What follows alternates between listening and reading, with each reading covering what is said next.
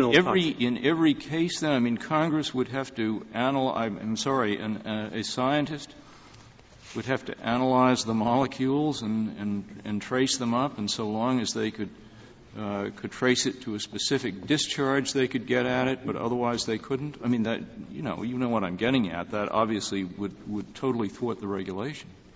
I don't, I don't believe it would, Your Honor. The, uh, the certainly Congress did not think so. In uh, section.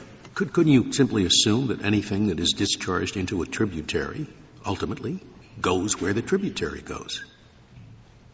Wouldn't it be enough to prove the discharge? Well, it certainly wasn't true in this case, uh, Your Honor. The, so you, you don't think it would be enough for the uh, uh, for the government to prove the discharge into a tributary in order to prove that the act has been violated? No, Your Honor, I do not. You really think it has to trace the molecules? Absolutely. That's that, that's what the terms of the act require. How do you do, how do you define a tributary?